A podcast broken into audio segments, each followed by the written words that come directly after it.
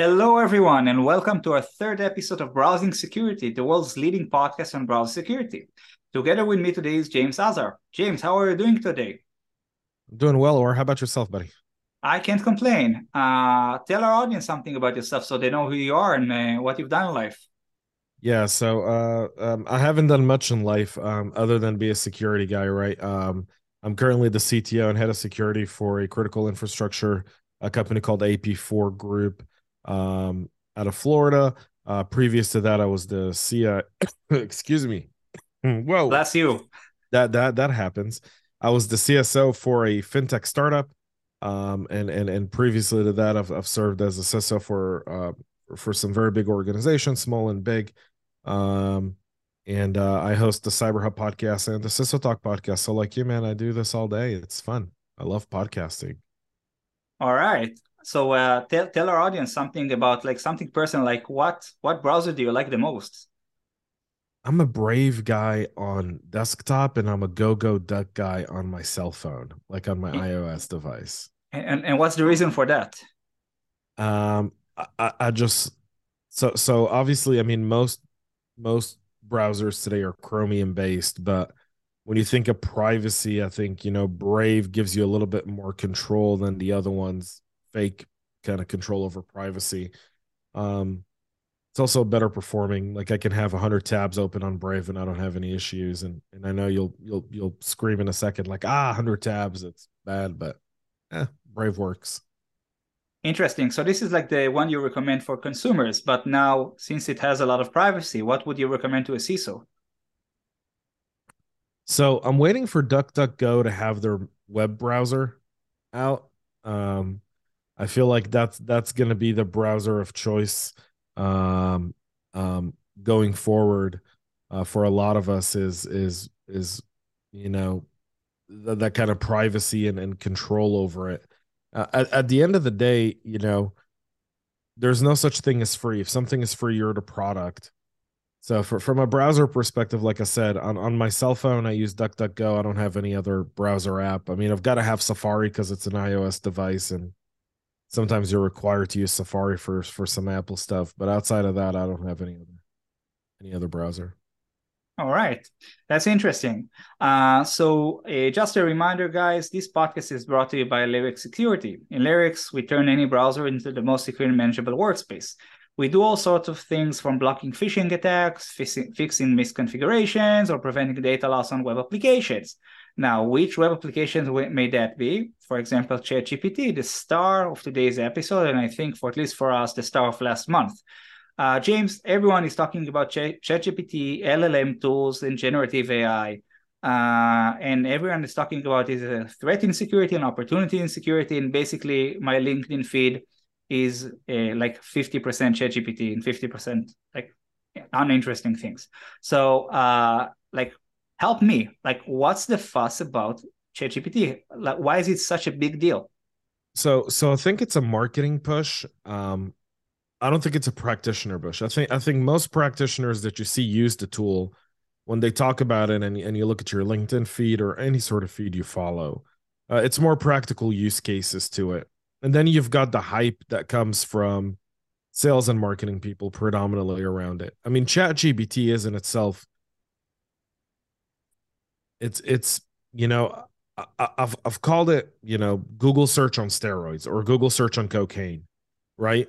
Um, or Google search on Limitless. If you remember the movie with uh, with uh, with Bradley Cooper where he takes the pill and it's Limitless with Robert De Niro and he goes from this bum to this really smart investor and then runs for senator. Uh, that that's what Chat GPT is. It's Google search on Limitless. Um, it's there's hype around it simply because anytime you see a new piece of tech, people get excited. I think the use cases for Chat GPT at the moment are predominantly limited.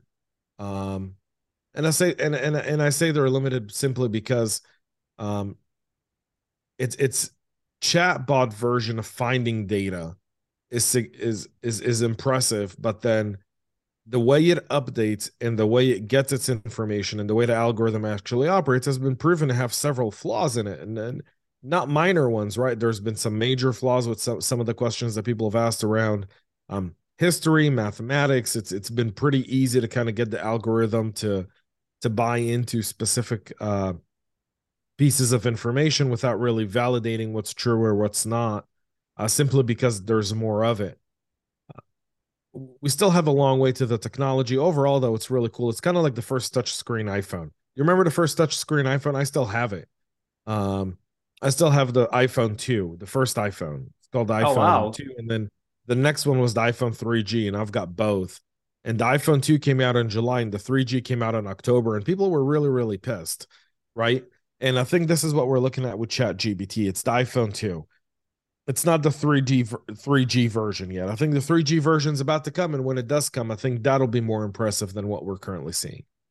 Well, but l- let me let me argue. Uh, you said Google Google on on steroids or cocaine. By the way, uh, is a product statement. Google on cocaine because a lot of a lot of practitioners in any position they Google all day. So having that is a great value proposition. Actually, if I would have to explain what ChatGPT is to my grandmother, which is like typically in technology, how would you explain it to your grandmother? I, use I wouldn't use the word cocaine, but exactly like ChatGPT is Google on steroids. It's a great statement and it has value. Like eventually everyone is I'd, using I'd, it. I'd be like it's it's it's like the old encyclopedias you you know grandma has um just quicker and and supposed to be impartial yeah like most people like i think our audience is if it's made of people uh, younger than 30 um like they don't remember when people were door knocking like selling door to door encyclopedias. And they would go around neighborhoods with uh, giant encyclopedias in their ba- back of their car offering to sell those.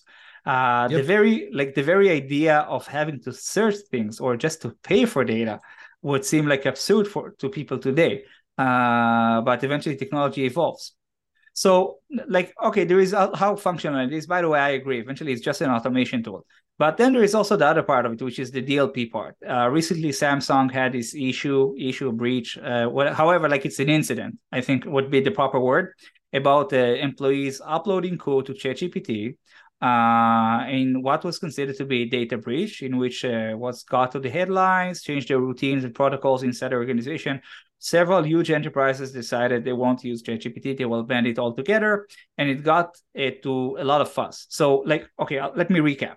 We have ChatGPT as a tool for security uh, researchers and responders. We have ChatGPT as a, an automation tool for attackers, and then we have just ChatGPT as a data loss prevention item, like for for DLP teams. So would you uh, uh, please like relate to the difference between those and like how you see each of them? So I think if we we take away Chat GPT and we look at generative AI, right? So so generative AI actually has a lot more use cases and it's less cool than Chat GPT because it doesn't do all the things. I think what would make Chat GPT cooler, by the way, or is if they added a voice to it, right? Kind of like Waze does with directions. Um, it, it it'd be much cooler if, if something was out there reading the response and you weren't just reading it yourself. Um but but when you look at generative ai the use case around generative ai is actually much more fascinating. And in fact it has a much more real impact on technology on people on life and on progress right? So generative ai is going to be introducing um, and is introducing a whole new set of product development and data analytics that would otherwise that wouldn't otherwise be there at the speed it is right? G- because of the way generative ai operates any any sort of business or product owner today can look at how people interact with data on a generative ai model and get real life changes that you can make including if you think about it from just the simplest use put generative ai on your website and see where the mouse hangs the most right now go ahead and add a call to action where people hang their mouse the most because it's typically not where you put the contact button or where you put your conversion or, or or call to action. That's just one way of doing it with generative AI where you can do it up to the moment. You can you can in fact make it based on regions. Um, and you and you can really be, be be far more sophisticated. In the more in the more introspect side of it though, and I think you know for for for me, is the idea of generative AI supporting the growth and adoption of technology across various different lines of business.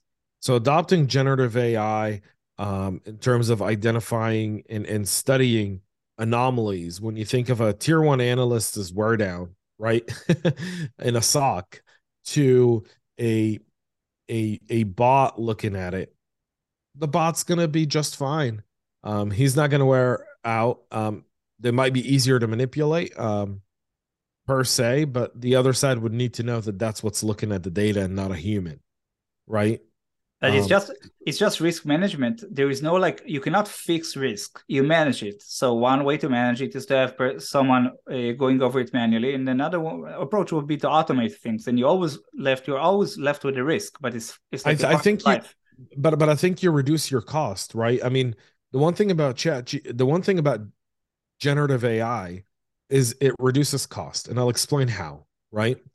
If I needed to have 10 SOC tier one analysts in my SOC operating every shift, and I operated a 24 7 SOC center, you're you're talking about 50 people in rotation, right? That's 50 salaries at $70,000 a year. Everyone can do the math, right? That's that's that's no small feature. You're talking about millions of dollars.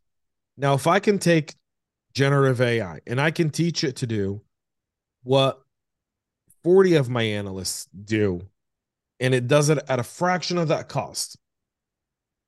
So then instead of having 50 people do a mundane job, I've got automation doing most of the work, and I've got 10 of my smartest people doing exciting work. So I'm avoiding burnout. I've got my people looking at real life issues rather than just clicking stuff through a, a, a SIEM and looking through alerts right? And and i'm operating at a higher capacity and i'm constantly learning meaning the generative ai is constantly learning what my team investigates and is then looking for that as an anomaly meaning all of a sudden we're picking up some anomalies that chat G, that generative ai wouldn't know now it is because it's looking at the human action after its analysis and going huh Interesting. Let me learn from that. What was the identifiers for that? Well, you know what? There's 10 more of those that I just overlooked because no one said that's bad, or I didn't realize it was bad because it's a new TTP, it's a new IOC. Let me go ahead and bring all those 10 tickets up.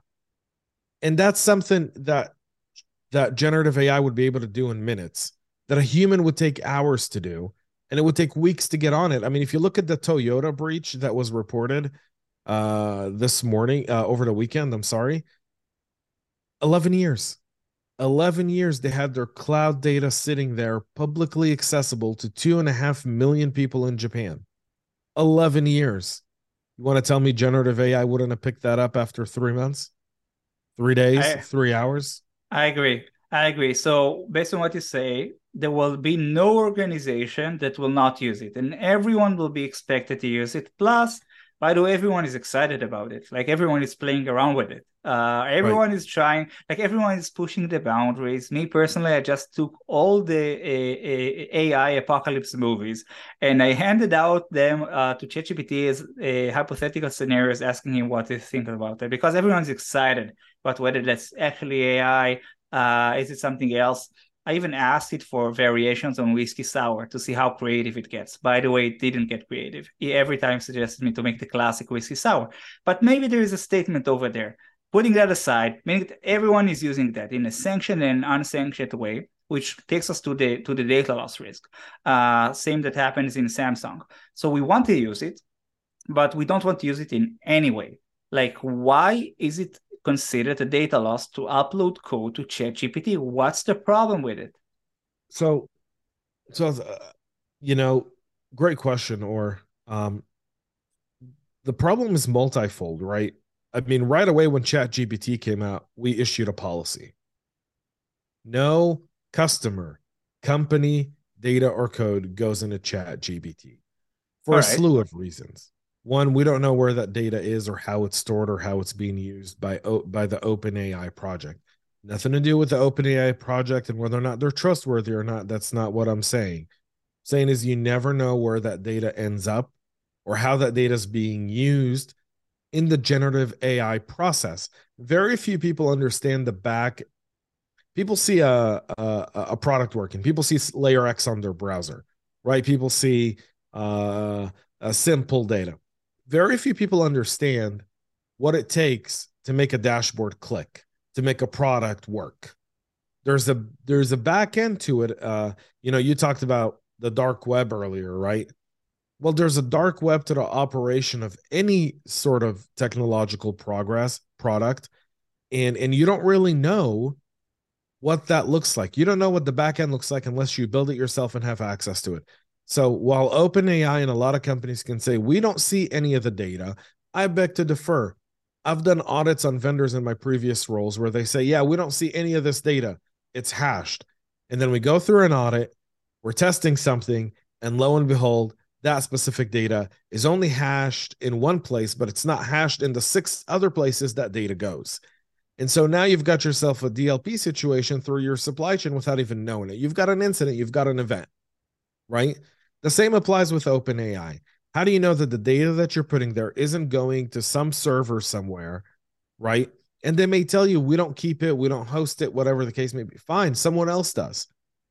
OpenAI is an open project, right? They've got a ton of partners on, on, on this. So, so you you so, carry a risk where you don't know where the data is going to end up. So it's also supply chain on steroids. But based on what you say, because we don't even know it's, how it's, everything. being used. It's it's everything. You don't know how it's being. You know how many. You know it's it's very funny. If we go back a few years, I remember I was sitting through a pitch, and I'll say of a of a of a cybersecurity company, uh, uh, also out of Israel, or uh, but I won't say their name. I don't want to embarrass them. And the rep goes, "Yeah, we use AI." And I said, "Okay, tell me the starting point of your AI. What's the intelligence level your AI starts with?" Well, I don't really know, but what I can tell you is it's learning constantly. And I go, well, that's called machine learning.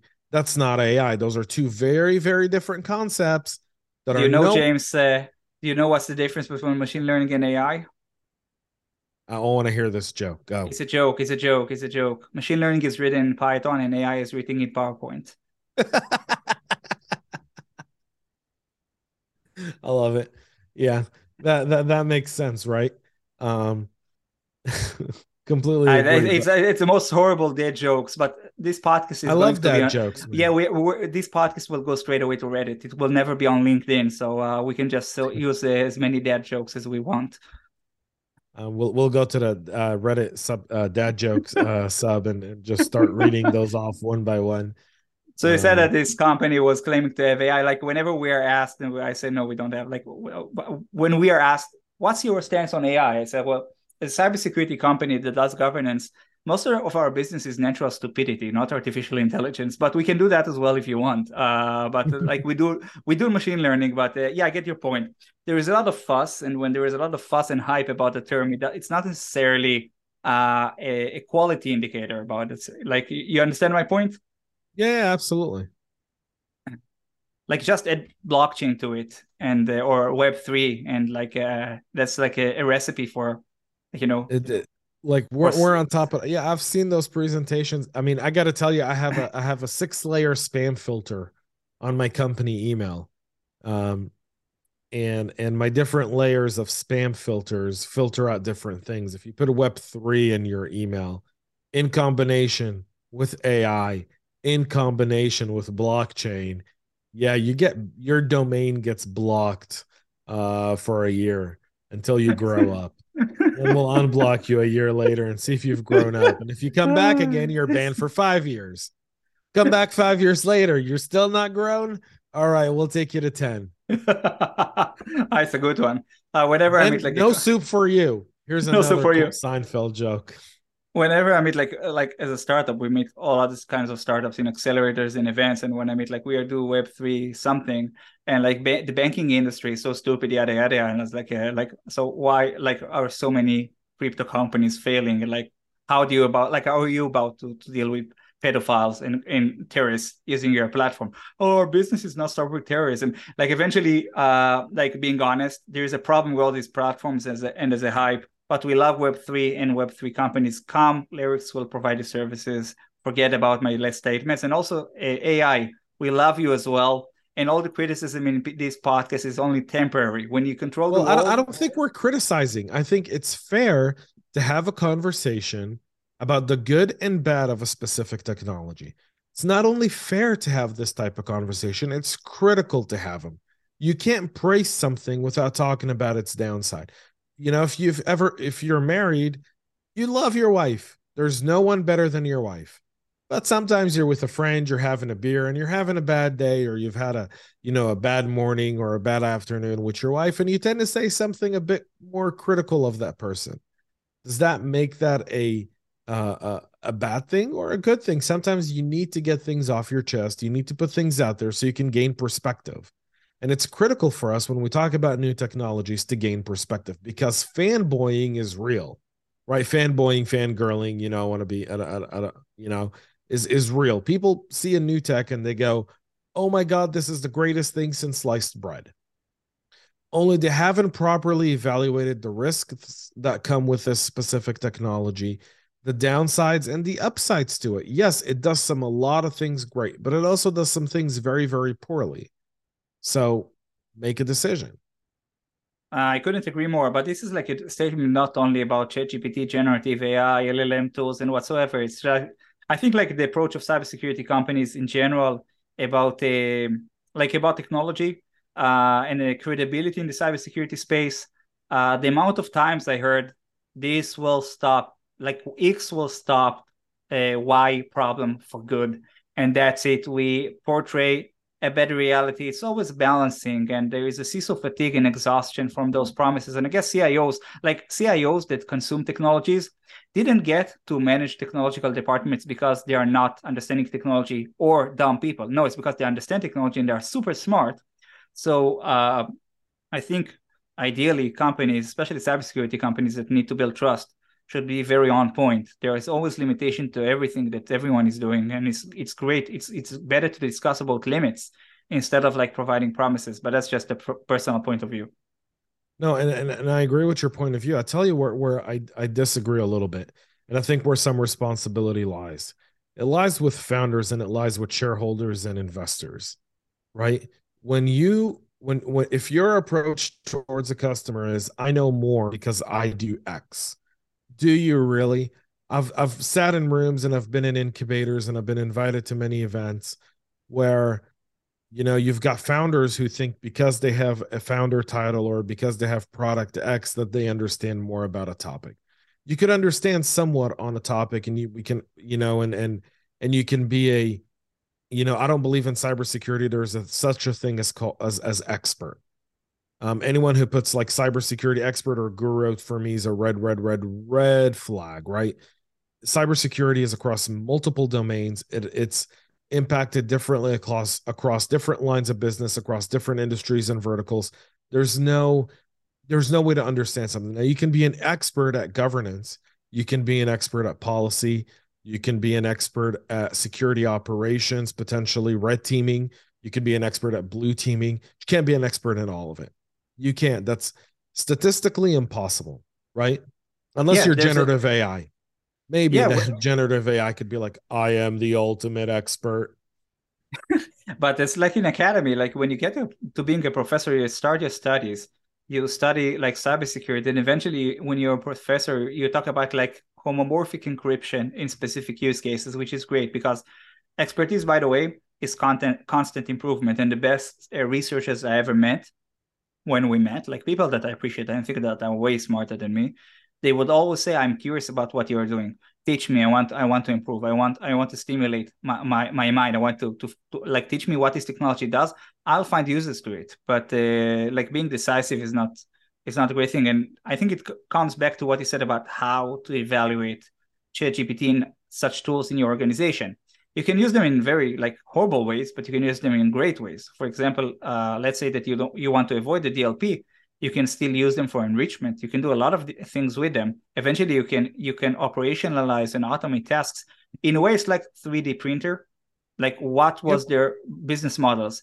If you have a problem and you don't want to build an entire pipeline, an entire factory, in this use case, a code factory, but you want to get it done, it will, will not necessarily be the best solution, but you can answer or uh, create any kind of tool, but it's just like an analytical tool. And this is something amazing. So going back to the topic, we're talking about ChatGPT. It's a great tool and it has data security risks.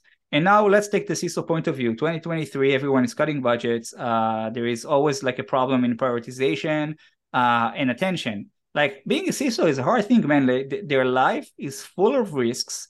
All the vendors promise to solve everything for them. And now comes this chat GPT. Now, like in LayerX, we, we address this and we can talk about it in the end. But let's take the CISO's point of view for a second. They can put their time on anything why addressing ChatGPT at all? Why not blocking it? Like you cannot use no ChatGPT for you. You can use it next year. You by the way, so, I block ChatGPT, I buy a quota. You can ask me, you can send me the queries, I'll do the research for you. So so that's such a that, that's such an old CISO mentality of just blocking, right? Um I, I have a problem whenever I hear people at a security event or in a security conversation say, "Well, I just revoked everyone's I ability to do X. And you're like, well, you know, in some cases you can do that. You can issue a policy that says no. You can block, you know, the domain uh, uh at the firewall level or, or at your VPN level. You can use LayerX and and and limit some access to it, right? Or or or block it altogether. And smart people or creative people will find a way around it.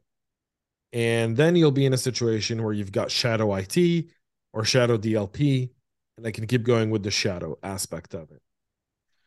The modern CISO today, the CISO that exists in a 2023, 2024, in a modern scale, hyperscale enterprise of constant development, of constant adoption. One, the moment you say no, you're not you're not saying no to the people, you're saying no to your board, you're saying no to your executive team, right? someone the CEO or or someone in the board saw something about generative AI or ChatGPT, reached to someone they know on the engineering side of the house and said, Can we use this? And the engineering side of the house now has tasked several people to go out and see what can and can't be done with it and do some case studies of you know what it would take to get a product using these types of technologies to improve the company's services right realistically. So the moment you block it, you're you're you're now seen as as the person who's preventing progress. And you're not really helping the business or security at all. In fact, you're now in the way. And when you're in the way, people tend to be uh um antagonists towards any additional message you need from them. So now I need engineering to use uh, tool X they may or may not adopt it. They may or may not make my life miserable in adoption, and they may or may not fight me for it. Security today has to be then more than just blocking. It has to be what's the use case? What are we trying to accomplish? How are you validating um, the use case you're going after? What kind of data do you plan on using? How do you plan to use it? If I gave you false data, would you still be able to do what you need to do with false data? if we created a special VM for you to use this stuff through, would you be willing to use it on a special VM? What kind of requirements do you have in order to prove this for the business? Let us come up with a security strategy to make it work for you. Right. You I issued a policy that essentially said you can't put any code or data into ChatGPT. If you need to do any of that, you need to contact security to get the guidance of how to do it. Right. And we created a fake data bank of false data of of old unused code right discarded code and we said use this it'll still give you the same use case it'll still give you the things you're looking for without compromising anything that would impact the company in any sort of real way. And so you've got to be able to do that every time. All right. So now like you've covered two very important things. First of all what are the security kpis because based on what you say uh, I heard this a couple of times before. When cloud emerged, IT wanted the cloud because it's scalable, reliable, it's a great thing. And security in big organizations was like cloud wouldn't catch. And it did catch eventually. You know, they have to buy it and they have to chase after unmanaged cloud because they weren't there as it went like came into the market. And now the same thing is, is happening, but you say that CISOs understand that. So we have the layer of KPIs, what can be achieved as a security team, and then there are like what what's what's realistic on a budget so let's say that the CISO doesn't have a budget to buy a product tomorrow, or let's say that like, he will buy something in a couple of months, but he needs something like quick wins. So what are the quick wins and what's what's achievable for them? and I think I kind of said that in my previous answer, right? If, if you look at quick wins around this from a DLP perspective, if, if the questions around DLP, because we started this conversation around DLP, there's mm-hmm. very few DLP products that would be able to identify this kind of data on a web browser, right? Very few, very, very few and far in between. Your firewall, you could potentially, like I said, you can block OpenAI, but they'll just disconnect. They'll, you know, they'll use a hotspot on their phone to connect and it's and the easiest thing in the controls. world yeah right uh, you can try to make it you can try to block it through the vpn i disconnect from the vpn um, you tell me don't use your company laptop i'll move that data to my personal laptop and do it there. There's so many ways to get to get through this. It's not even funny. Um, you know you probably know a better way to fix it than i do. Um, I, you know, I've seen LayerX, and and and so I know what LayerX does, um, and and that's one way to fight this, um, without really adding an additional, you know, kind of restrictions. Because if you block OpenAI and someone doesn't want to use it for any other reason than read documentation, you've kind of again hindered business right? And I'm not saying every CISO understands this because you and I have been in enough rooms with enough of our peers to know that some people will just say I blocked it and sit there with a um I like to call it a drunk Santa feel. And you know, that drunk Santa feel only lasts so long until you get a call that says everyone's been doing stuff behind your back and now you've got to explain to the board and executive leadership how that happened. Right? Um, just because you lock the front door doesn't mean the back door is locked too. You still got to go and lock the back door, and you've got to make sure the windows have sensors and and you've got to make sure you defend your whole perimeter and not just and when, your front door. Yeah, and when it's as easy as disconnecting from the VPN, it doesn't take a hacker. So the levels of, of threat. So you got like an APT, then a hacker, then a malicious insider, then like an unintentional risk, and then what we call now a lazy insider, like a lazy insider threat. The lazy insider wants ChatGPT to do its job and it will do anything possible to get to that laziness.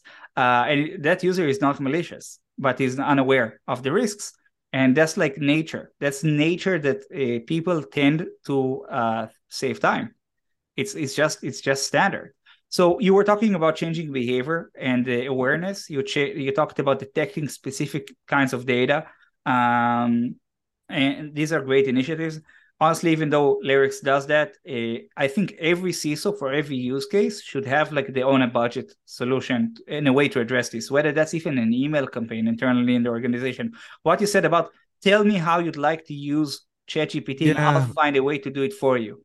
You know, I- am going to disagree with you there. Um, and I'll tell you why. I don't believe in email campaigns um, for messaging from a CISO perspective. Um, one way I would solve this is I would do a luncheon. Um, you know, a lot of us are return to office. People are are are coming into the office two to three days a week on average now, right? Most you still have your remote people, but even if you did your remote people, you've got two to three. You've you, you've still got your core team coming into the office. I would do an AI luncheon. I would invite everyone to that AI luncheon.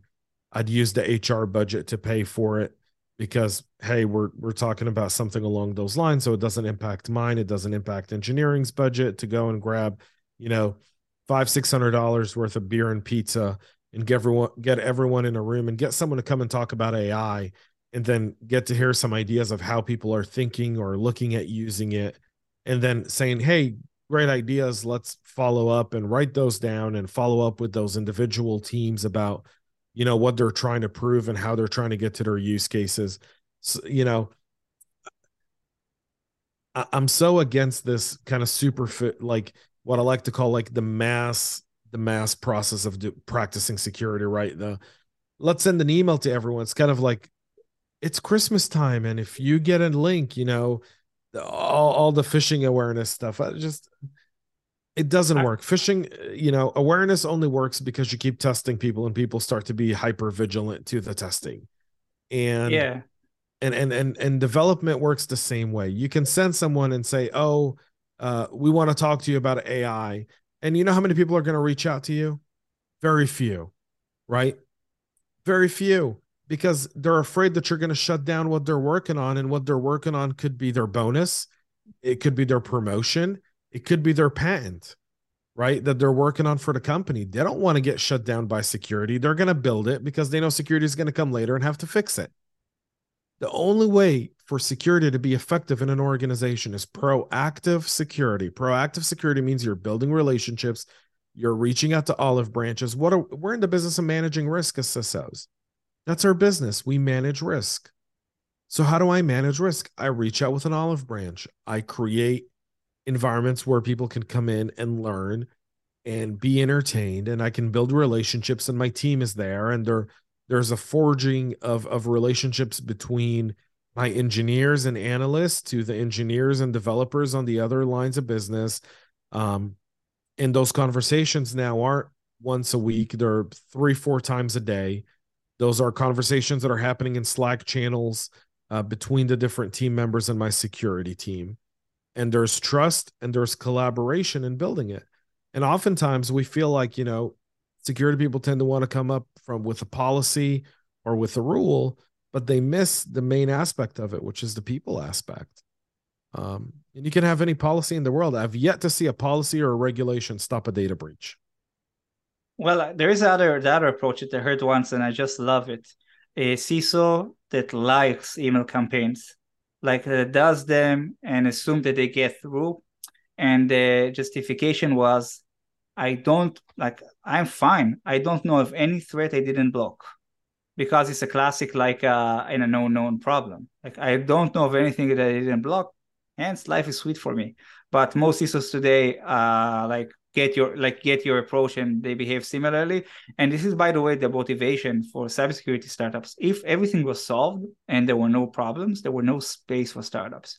Eventually the reality is that there is a tension between proactiveness, enablement, uh, security productivity there is no like best practice for everyone it changes every company is similar but also a snowflake in a way so every CISO should adapt also organizationally um, and uh, yeah eventually just avoiding the risk it's like it's a no it's a no use eventually organization should use ChatGPT so we talked about what can be done on a budget and not not on a budget and it should be proactive but let's talk about this problem. Something that uh, I think comes up in the last couple of years quite a lot, and this is something that we we we uh, experience here quite quite quite a lot, is how much in your organization you don't control.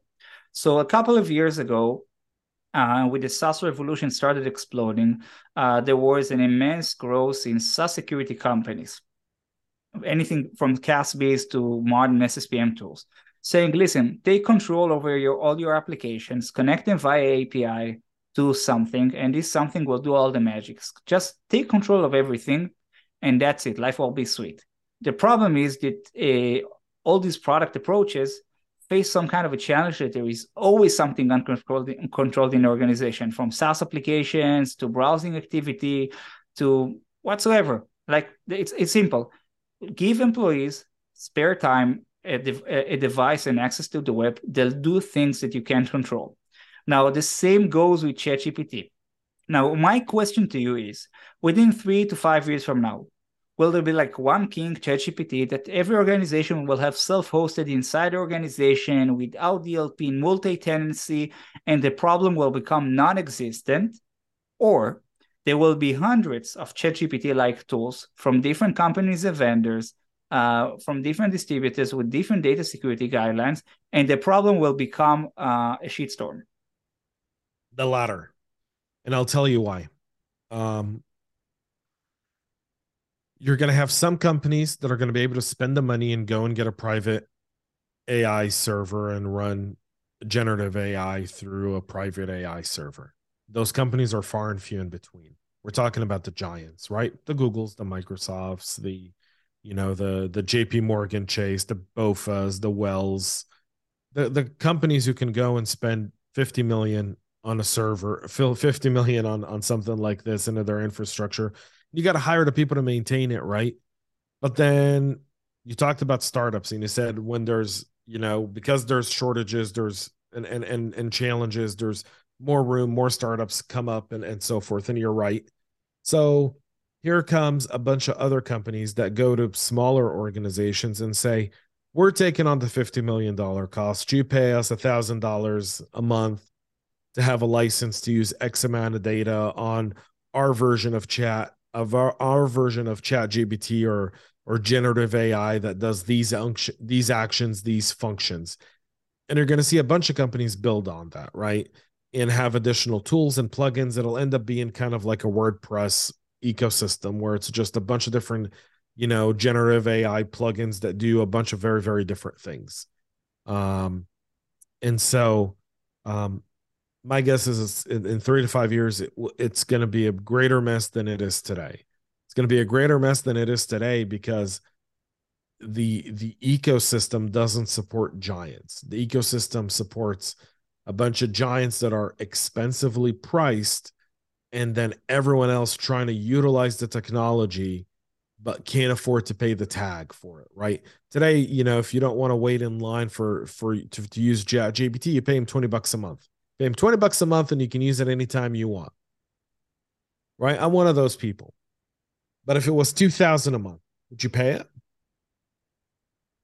No. Well, it depends, but the the the the cost of entry to be a user is very high. Like the PLG motion here is amazing because um, you you you mentioned the use cases it, it is exactly like the 3d printers. When you understand what it can do for you and you can build build like etls it's like it's also like no code on steroids because you you're not even uh, structured to some sort of a, a routine.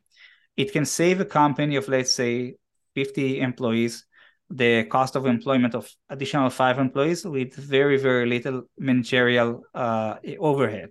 But it needs to get there. You need to foot in the door. Uh, plus, they want like they want to be addictive and they train on that data. So there, in my point of view, there is very minimal motivation to charge a lot for that because they want to have the network effect. The same way when you look back at the browser, the first browser war, uh, browser wars is like well, every every couple of years there is a new wave of a lot of different browsers, and then it's Chrome winning. Uh, but they don't like will let you wait for this season to to end. So there was the the first browser war between uh, uh, uh it was in after Mosaic it was Netscape in and Explorer, am yeah. I right? Yeah, yeah. And the Netscape Net, approach, Netscape, yeah. And their approach was like paid terminal, and then the Explorer approach was being free but bundled with an operating system. And then the second browser war it was Explorer versus Chrome, and Firefox that at some point was larger and more significant than both Chrome and Explorer, uh, and the network effect was tremendous. Now there is no multi-tenancy in ChatGPT because it trains on data. And eventually, if you uh, use ChatGPT to beautify your AI for cybersecurity solution, and someone else will ask, "Hey, ChatGPT, would you please provide me an AI-based tool for cybersecurity for whatsoever authorization in the cloud?" Uh, no one promises you that it wouldn't yield the code that the other guy just uploaded. So, like, the problem is that it will just grow, and the, the, that, the that's that's why. But that's why I'm think. That's why I'm saying that the there's gonna there's a reason that Google and Microsoft invested now I think what close to together 400 or 500 billion dollars in a in a generative AI uh combined. Um and and the reason for that is really simple. Um they both understand that there are one and two in the cloud world right? I mean or or you know you could argue that you know, Azure and GCP are two and three, and they're always trailing AWS. But the way for them to beat AWS was to add the the the generative AI into their cloud ecosystem because that's a way to get people that build on AWS to come and build on GCP or Azure. And so th- they see that and they see that coming. They're going to create that. We don't see it today. It will be there, right? And what'll happen is your generative AI will only be as smart as you make it. And so it'll only work off a data set you're introducing to it. It's not really getting the network feel or the network feed to it. And when you talk about the browser where it's no different than Go DuckDuckGo. So DuckDuckGo on my phone is no smarter from one session to the other. Right? It's not. Yeah. It doesn't show me different ads. It doesn't show me different data. It, it's none none the smarter from one session to the other, because the moment you clear, even when people say, "Well, I clear my cache and cookies on Chrome," okay, wonderful. The advertisers still have all your data. The advertisers still know the IP address you come from. The browser still understands. There's a whole, like I said, if people understood what happens in the background of something, they'd be they'd be utterly scared. It's kind of like the first time you ever walk into a back of a restaurant that you like and you look at the kitchen and you go, I eat here. right. um, you know, in Israel, it's very common, right? When you go to eat shawarma or falafel in the street, right? You're looking at the you're looking at the guy behind the counter that's going to cut your meat. Depending on how he looks like, it's whether or not you're going to order from there. If he if the guy does this with his hand, you're probably leaving because you know he's not going to wash his hand, and you're about to eat a sweat. Yep. So like you know the, the the same rules apply here. It's it's going to be you know different storefronts different ideas of of you know falafel and shawarma. They're all the same beef chicken or, or turkey right? But but it's they're beef chicken and turkey with a little bit of different seasoning but it all does the same thing and it's about how big of shawarma do you, can you afford right?